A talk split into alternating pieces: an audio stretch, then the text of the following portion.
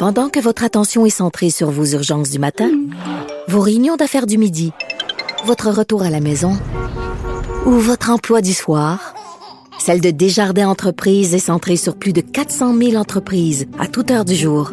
Grâce à notre connaissance des secteurs d'activité et à notre accompagnement spécialisé, nous aidons les entrepreneurs à relever chaque défi pour qu'ils puissent rester centrés sur ce qui compte, le développement de leur entreprise.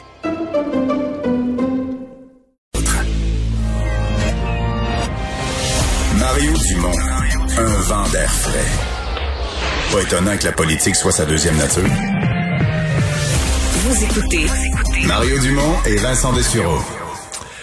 Alors la campagne de vaccination qui va à bon train un peu partout dans le dans le Québec. Euh, par contre, en Outaouais, on a eu euh, ou on a, semble-t-il, certains problèmes de, de, de, de main d'œuvre. En fait, on on était au point, là, on pouvait dire qu'on menaçait la capacité de donner tous les vaccins.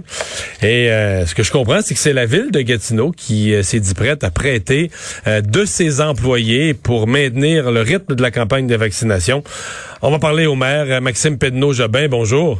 Bonjour, M. Dumont. Faites-nous un peu le, portrait. combien d'employés? Quel genre d'employés? Parce que ce que c'était du personnel de la santé? Je suppose que non. La ville n'a pas ça sur, son, sur sa liste de paye. Non, non, on a, on a, une conseillère municipale qui est une ancienne infirmière qui donne des vaccins, mais c'est tout. C'est tout, OK. Euh, on a, ce qu'on va donner, c'est 55 employés à temps plein pour euh, deux mois, et ça, c'est plus trois à temps partiel, ça fait que 58 personnes. Euh, qui vont faire toutes sortes de choses. Ils vont être dans trois centres de vaccination. Ils vont faire euh, la gestion des files d'attente, partage d'informations, entrée de données, même l'entretien ménager, puis du transport de vaccins, genre de l'entrepôt jusqu'aux tables de vaccination, toutes des tâches que parfois c'était des gens qui vaccinaient qui étaient obligés de faire. Donc en faisant ça, on va permettre leur permettre de se concentrer sur ce qu'ils font.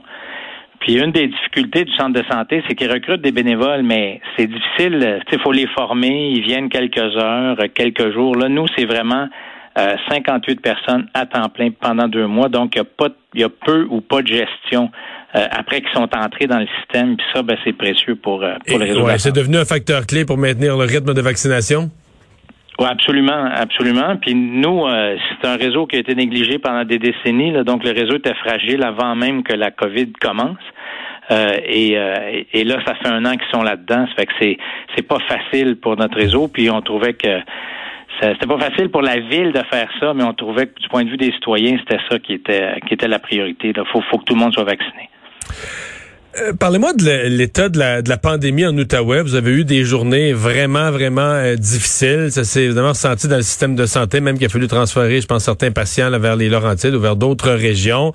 Euh, est-ce que ça va mieux? Est-ce que les choses se, replacent? Est-ce que vous avez même espoir de voir, on disait qu'on était limite, M. Legault disait qu'il était limite de, de reprendre l'école primaire. C'était vraiment la situation hospitalière qui le retenait. Est-ce que vous pensez pouvoir arriver là sous peu?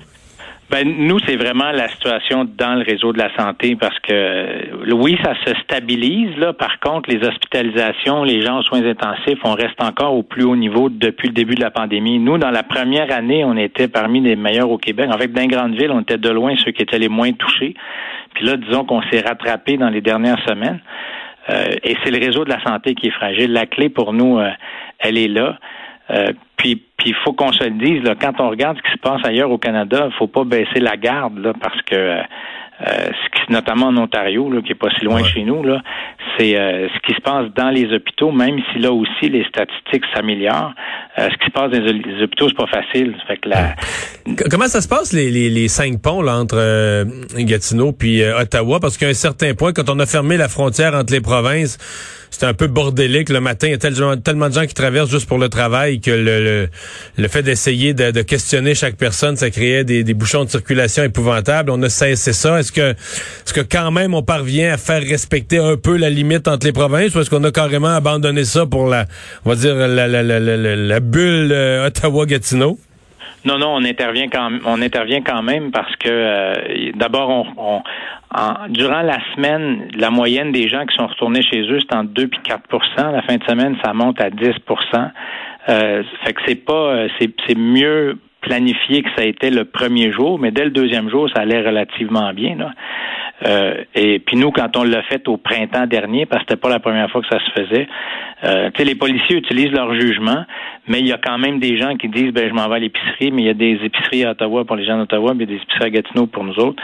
Ça fait qu'il n'y a pas de raison de, se déplacer si c'est pour des services comme ça. Puis malheureusement, il y a encore des gens qu'on a besoin de retourner chez eux. Mm-hmm. À un point, euh, l'Outaouais, je me souviens de tableau, l'Outaouais était la, région la dernière au Québec en termes de vaccination. Euh, et quand je voyais ces chiffres-là, je pensais à vous. Je me disais, souvent on a dit l'Outaouais est un peu le, un des parents pauvres au Québec. Vous l'avez mentionné vous-même dans le domaine des soins de santé. Là, on va vous construire un nouvel hôpital d'ici quelques années. Mais est-ce que vous l'avez encore vécu avec la vaccination? Est-ce qu'il y avait une cause? D'abord, est-ce que ça s'est rattrapé maintenant? Et est-ce qu'il y avait une cause qui faisait que l'Outaouais était dernière? Euh, ça, ça s'est rattrapé, puis ça s'est rattrapé plutôt bien. Euh, c'est toujours des enjeux de ressources humaines. Nous, à partir du moment où on commence la crise avec avec deux prises, ben c'est assez difficile d'être performant pendant l'ensemble de la crise. C'est la pénurie de médecins, la pénurie d'infirmières, la pénurie de personnel en général, c'est c'est plus dur ici qu'ailleurs. Quand on dit qu'il nous manque un hôpital, là, puis c'est pas rien. C'est vraiment beaucoup beaucoup de gens que nous on, on peut pas déplacer d'un service à un autre pour être plus performant quand, quand on est dans l'opération vaccination ou dépistage, parce qu'on n'a pas de marge de manœuvre en commençant. Euh, c'est pour ça que l'annonce du gouvernement du Québec de, de, de faire ce rattrapage-là, notamment en, amenant un, nouvel hôpital, euh, bon, il n'est pas là, là, ça va prendre un certain nombre d'années, mais disons que ça la crise qu'on vit là confirme que euh, tu peux pas négliger une région pendant 40 ans sans qu'il y ait des des conséquences graves. nous, on était en zone rouge alors qu'on avait à peu près pas de cas, puis la seule raison, c'est que notre réseau de la santé était fragile. Ça fait que c'est des commerces qui sont dans le trouble, c'est des citoyens qui, qui sont euh, isolés alors qu'ils pourraient ne pas l'être. Euh, parce qu'on était vraiment, euh, on avait à peu près pas de cas. Donc, on, porte cette frustration-là, mais après qu'on a dit ça, il faut vivre avec jusqu'à temps qu'on ait corrigé la situation. Puis c'est pour ça que la ville on envoie du monde, puis tu sais, c'est 58 personnes. Si c'était Montréal, toute proportion gardée, ça serait 450 employés qui, partiraient vers le réseau de la santé. C'est qu'on est assez fiers de, ce qu'on fait. Vous regrettez pas euh, votre décision de ne pas euh, revenir aux élections municipales de l'automne? Toujours convaincu de quitter? Euh, toujours convaincu. Puis je dirais que nous autres, dans les quatre dernières années, là, ça a été inondation, tornade, inondation, COVID. ça fait que disons que ouais, vu comme ça, vu comme ça, ça peut être tranquille. Non, non, non. Ça va me faire du bien une petite pause. Ben, on vous souhaite que votre mandat se, termine bien. Merci d'avoir été là. Merci beaucoup. Maxime Pedneau-Jobin, le maire de Gatineau. On s'arrête.